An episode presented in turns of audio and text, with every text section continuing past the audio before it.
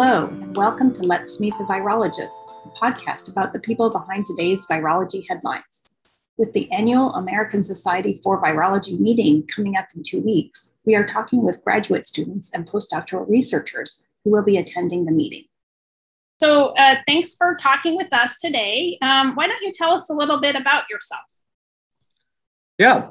So, um, my name is Michael. Uh, I was born and raised in Philadelphia, um, in a neighborhood there called Roxborough. So, the north, I guess, west part of the city. After you know my uh, childhood, I went to the University of Pennsylvania, um, where I was there for four years. I got my bachelor's in biology, minor in biophysics.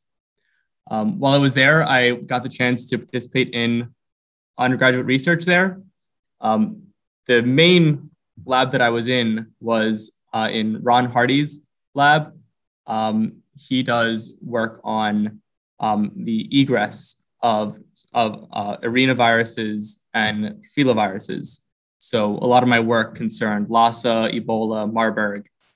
And honestly, after having that, having that, having that experience, I really you know, fell in love with the day to day of doing research in labs, the you know, kind of intellectual process of thinking about science and of thinking about follow up experiments and of you know just how to think like a scientist. And I really wanted to build on that. And so I applied for a bunch of PhD programs, uh, was fortunate enough to get into a few, and ultimately matriculated to Princeton, uh, where I'm a second year now, but I'm in a few months going to be a third year, but I'm going to cling on to my uh, more junior status uh, for the time being. And um, can you give us some background about how did you choose your program, and then ultimately how did you choose your lab? What were the things you were looking for? Yeah, I guess some some of the uh, intent, some of the unchangeable things um, that, that, that kind of differentiates programs from programs is geography. So, you know, I really liked the area of Princeton. I, again, I grew up in a city. I, I lived for 22 years in Philadelphia, and and I loved it.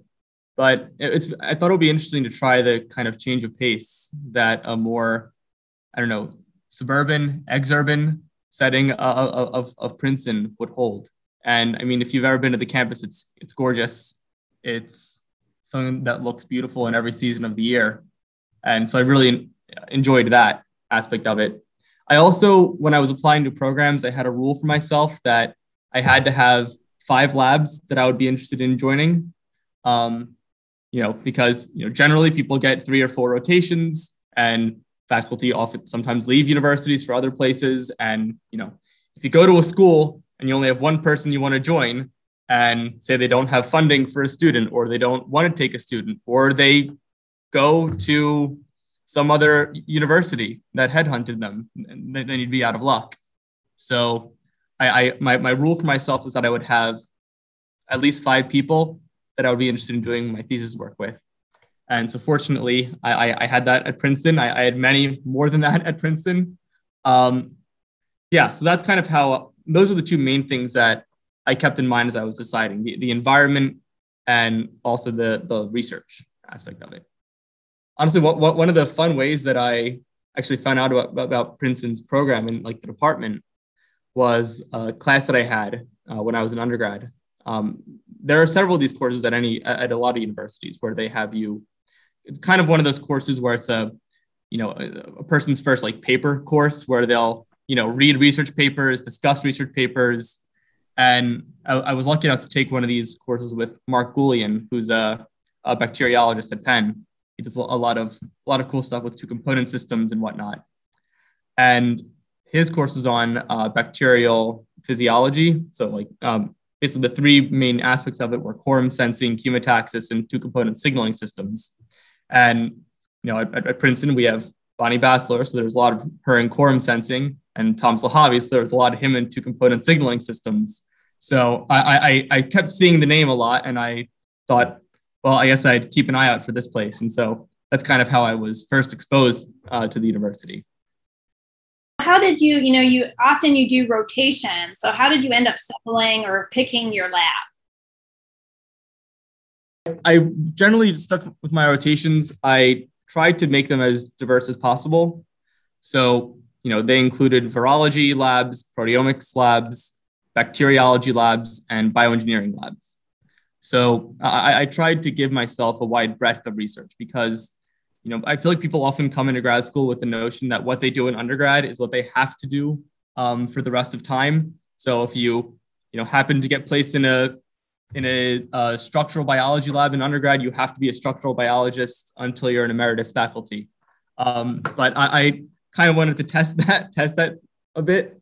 So I, I, explored some other labs. I rotated with some with an engineering group, proteomics group, um, bacteriology group, and ultimately, not to fulfill the thing that I just disavowed, I ultimately chose a virology group. Um, I and, and, I joined uh, Alex Plas's group. Um, which is kind of fitting for the time. I mean, my during my uh, the end of my rotations, uh, the COVID pandemic had just started, right? And you know, Alex's lab deals with flaviviruses. That's kind of the crux of my projects. Um, so I, I, I really was thinking heavily about you know viruses of pandemic concern and how you know by understanding some of the uh, unifying themes of wide groups of viral of viral families and genera that we can hopefully prevent the next pandemic. So that that that, that kind of drove me kind of a you know my my my, my preliminary interest in, in viruses from undergrad, um, kind of a product of the times and of you know the past few decades of how viral research has helped to alleviate some semblance of human suffering. Um, that was kind of that was kind of the major thing, and also you know I really like the people in the lab. So that, that's also uh, an important an important facet. You know, when you you know join a lab, that's your those are your colleagues for the next five years. I mean, if you're lucky, that's one twentieth of your life, right? So, you know, it's it's a it's a pretty big commitment. And fortunately, I'm with a good group of people. So I guess why don't can you tell us a little bit about what the lab is like? So how many graduate students, postdocs, sort of what's the composition, sort of what is the lab like? Well, let me, let's take a take a moment just to think the, the numbers through so I don't embarrass myself in front of my lab mates. six graduate students and six postdocs is my preliminary guess under pressure, but I'm sure that if I am off by one or two, they will happily remind me of that fact. Um, and then also uh, a lab manager and a research technician, and then PI. So, and then also a bunch of under a bunch of undergrads uh, as well. I think we have I think we have six or seven undergrads right now. Oh, so a pretty big lab. Yeah, no, it's a very it's a very uh, busy group. It's a uh, always an interest, always interesting science being done. It's always vibrant. Yeah, and the, the lab the lab generally fo- uh, focuses on RNA viruses. Um, the, the, the, core of the lab's work is on human hepatotropic viruses, so you know hepatitis A through E, um, and additionally, we have projects on flaviviruses, um, so dengue, Zika, yellow fever, things of that nature, uh, and uh, also some stuff with um, immuno- immunology projects as well. So a pretty wide range of of work, um, all under the auspices of RNA viruses and their interactions with their hosts um, mammalian and otherwise. I see. Cool. And so, why don't you tell us a little bit about your research? So, kind of, kind of like the types of experiments that you do, as well as sort of some of the main findings. Yeah. So a lot. Of, so because I'm a, I'm at the end of my second year. A lot of this work is, you know, in its earlier, if not middling stages, kind of in its in its growing in its growing pains. Um, as anyone who has done a PhD knows, you know, sometimes things take things take their gradual steps and fits and starts. So flaviviruses are some of the biggest threats that we have to global health. You know, in recent years, dengue has infected 400 million people in one year, right? That's you know one that's one and one third of the U.S. population, and so in addition to that, there are many lesser studied flaviviruses that often, over the course of time, become public health nightmares. You know, for example, we discovered Zika decades ago, but there, was, there were only a handful of studies until the outbreaks in, in, in, in the mid 2010s. So, you know, I, have been, I've been very fascinated by this genus of viruses.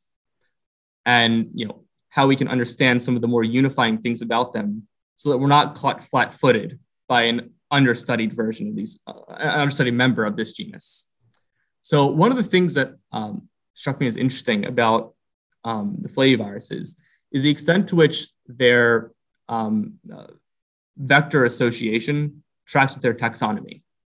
So flaviviruses will generally can fall under, under four classes, um, those carried by mosquitoes, those carried by ticks, those with no known arthropod vector, and those that are insect specific. And so uh, this tracks along with their uh, evolutionary development. So I'm interested in understanding the essence of what makes a flavivirus mosquito-borne or tick-borne. And in understanding them, whether, you know, apart from the broader general virology that can be understood from that, whether we can use it to design uh, some pharmaceuticals that can be utilized to be broadly anti-flaviviral beyond beyond just your standard like you know, ribavirin or other you know other broad spectrum anti, anti uh, ribavirals. Um, so I, am broadly interested in understanding what would make what determines that host tropism. So you know the kind of the kind of bread and butter of a lot of these a lot of these assays is to quantify how much a virus is replicating inside of a given cell, right?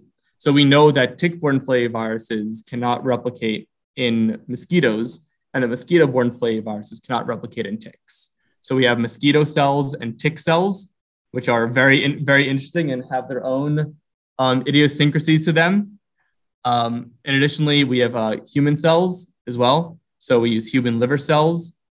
Um, and so by utilizing these different cell, these different cell lines and the different viruses, so for my, the viruses that I use, those are dengue virus, um, which is the one that I mentioned, a very important one in, in public health, and Langet virus, which is a tick-borne flavivirus that is uh, BSL2 uh uh, uh, uh, uh, classified. It's the only tick-borne flavivirus that has a distinction.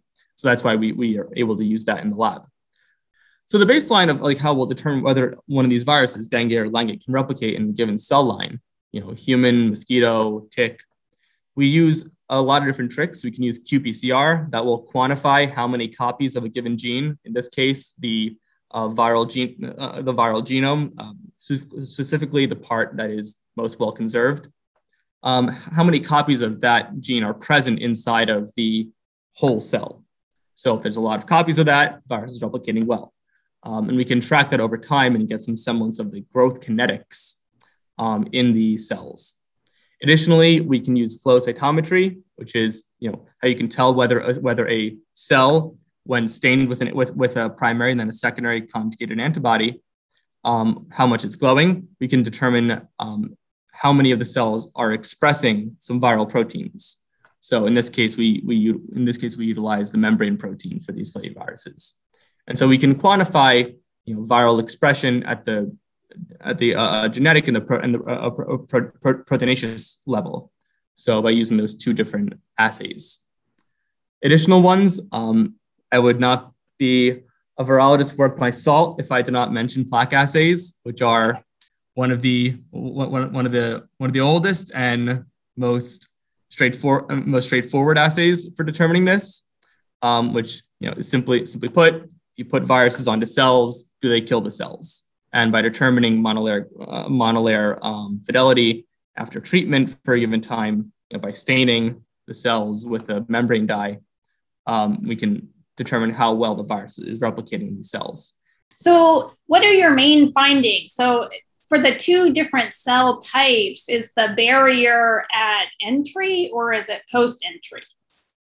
So we're, we're doing, I'm doing some experiments to, to figure that out. And so, you know, to, to, to tease apart entry from you know whether a virus is pr- permissive or susceptible is the, the, the common dichotomy that, that, that the dichotomy. Uh, we can use several different assays. Um, those can be using microscopy, where you can see whether a virus is co-localizing on the outside of the membrane versus inside of the membrane, um, where it's localizing inside of the cell. Um, we can use qPCR as well to determine, you know, immediately after infection, with on the order of hours, whether the viral genes are present inside of the cell or whether they're stuck outside of the cell, things of that nature. Yeah. So those experiments are ongoing. And so we'll hopefully be able to determine uh, the, dif- the differences there. I expect that there will be some uh, that that it might very well be multiple barriers to infection. You know, we know from hep- we know from hepatitis C, for example, that you know there are multiple barriers to infection in mice, for example, uh, entry, replication, things of that nature. Um, whereas for hepatitis B, there are its own set of multiple, you know, redundant uh, uh um, barriers to, to infection. And so I don't expect this to be a, a one a one shot thing. I expect there to be multiple barriers, um, especially the given the evolutionary timescale of these viruses. Now, one thing that I think would be very interesting to find is some host effect host effector that is intracellular that can block um, replication, uncoding, egress, any facet of the uh, flavivirus uh, viral cycle uh, that can be, or rather exit as opposed to egress, um, that can be utilized um, or that can be shown to be a novel um, inhibition mechanism. And this is a very understudied area in terms of how viruses interact with their arthropod hosts. And given that these viruses spend the majority of their time, or the majority of the, of the viral population's existence is in um, these insect hosts, uh, since they and they are the, the drivers of the urban and sylvatic cycles. They are the ones that give these these viruses to us and cause outbreaks. Yeah, these these these do merit a good amount of, of research that's not been afforded to them yet. Right. Um, you're still sort of in the throes of your research. Um, you're still, in a yeah. way, I mean, beginning, as it were. Um, have you thought about sort of what you would like to do afterwards? Are you sort of interested in the academic track, the industrial track? Do you have any sort of notions now? Yeah, so my, my current focus is on pursuing the academic track. So, you know, following my time in the PLOS lab, I'll ideally do a postdoc, and then from there, go through the um, maelstrom of, of, of, applying for faculty positions. Um, uh, you you certainly know more more than I about all, all that, that that that entails. So I am looking for looking forward to that somewhat because I, I know it can be it can be a stressful time, but it's you know the next step to doing what I really want to do. And I I I, I do it my in my core want to run a lab. I do it my core want to you know make discoveries that will hopefully you know help people, right? Outside of that, I, I do um, carry out some policy research at Princeton as well. Um, I, I uh, have a uh, fellowship from the High Meadows Environmental Institute. It's the HMEI STEP Fellowship. And through that, I'm able to do uh, policy research on um, using insect specific viruses as a means of biocontrol. So I, am I'm, I'm kind of exploring that, uh, that, that uh, policy work now. And if I enjoy that, that might open other other other avenues. It could be something that I just carry with me throughout my my, my time in academia as well. Um, and so I'm, I'm currently exploring exploring that still. Um, and then uh, this has been obviously a very uh, interesting time, a difficult time to be a virologist. How has it been for you? So living through a pandemic, you know, what what has it had, what has this been like for you? Yeah, it, has been an interesting time. Uh, one of the, I mean, for example, I, I had my general exams, or I don't know what they call it at, at, at, your institution, if it's generals or qualifying exams or, or the like, but I had those via Zoom. Um, it, it, was it was very it was very interesting presenting all, all of my plans for the next few years uh, to, to the laptop as opposed to you know the traditional chalk talk that, that that's often done. Um, it's been interesting. It, it really has made me think.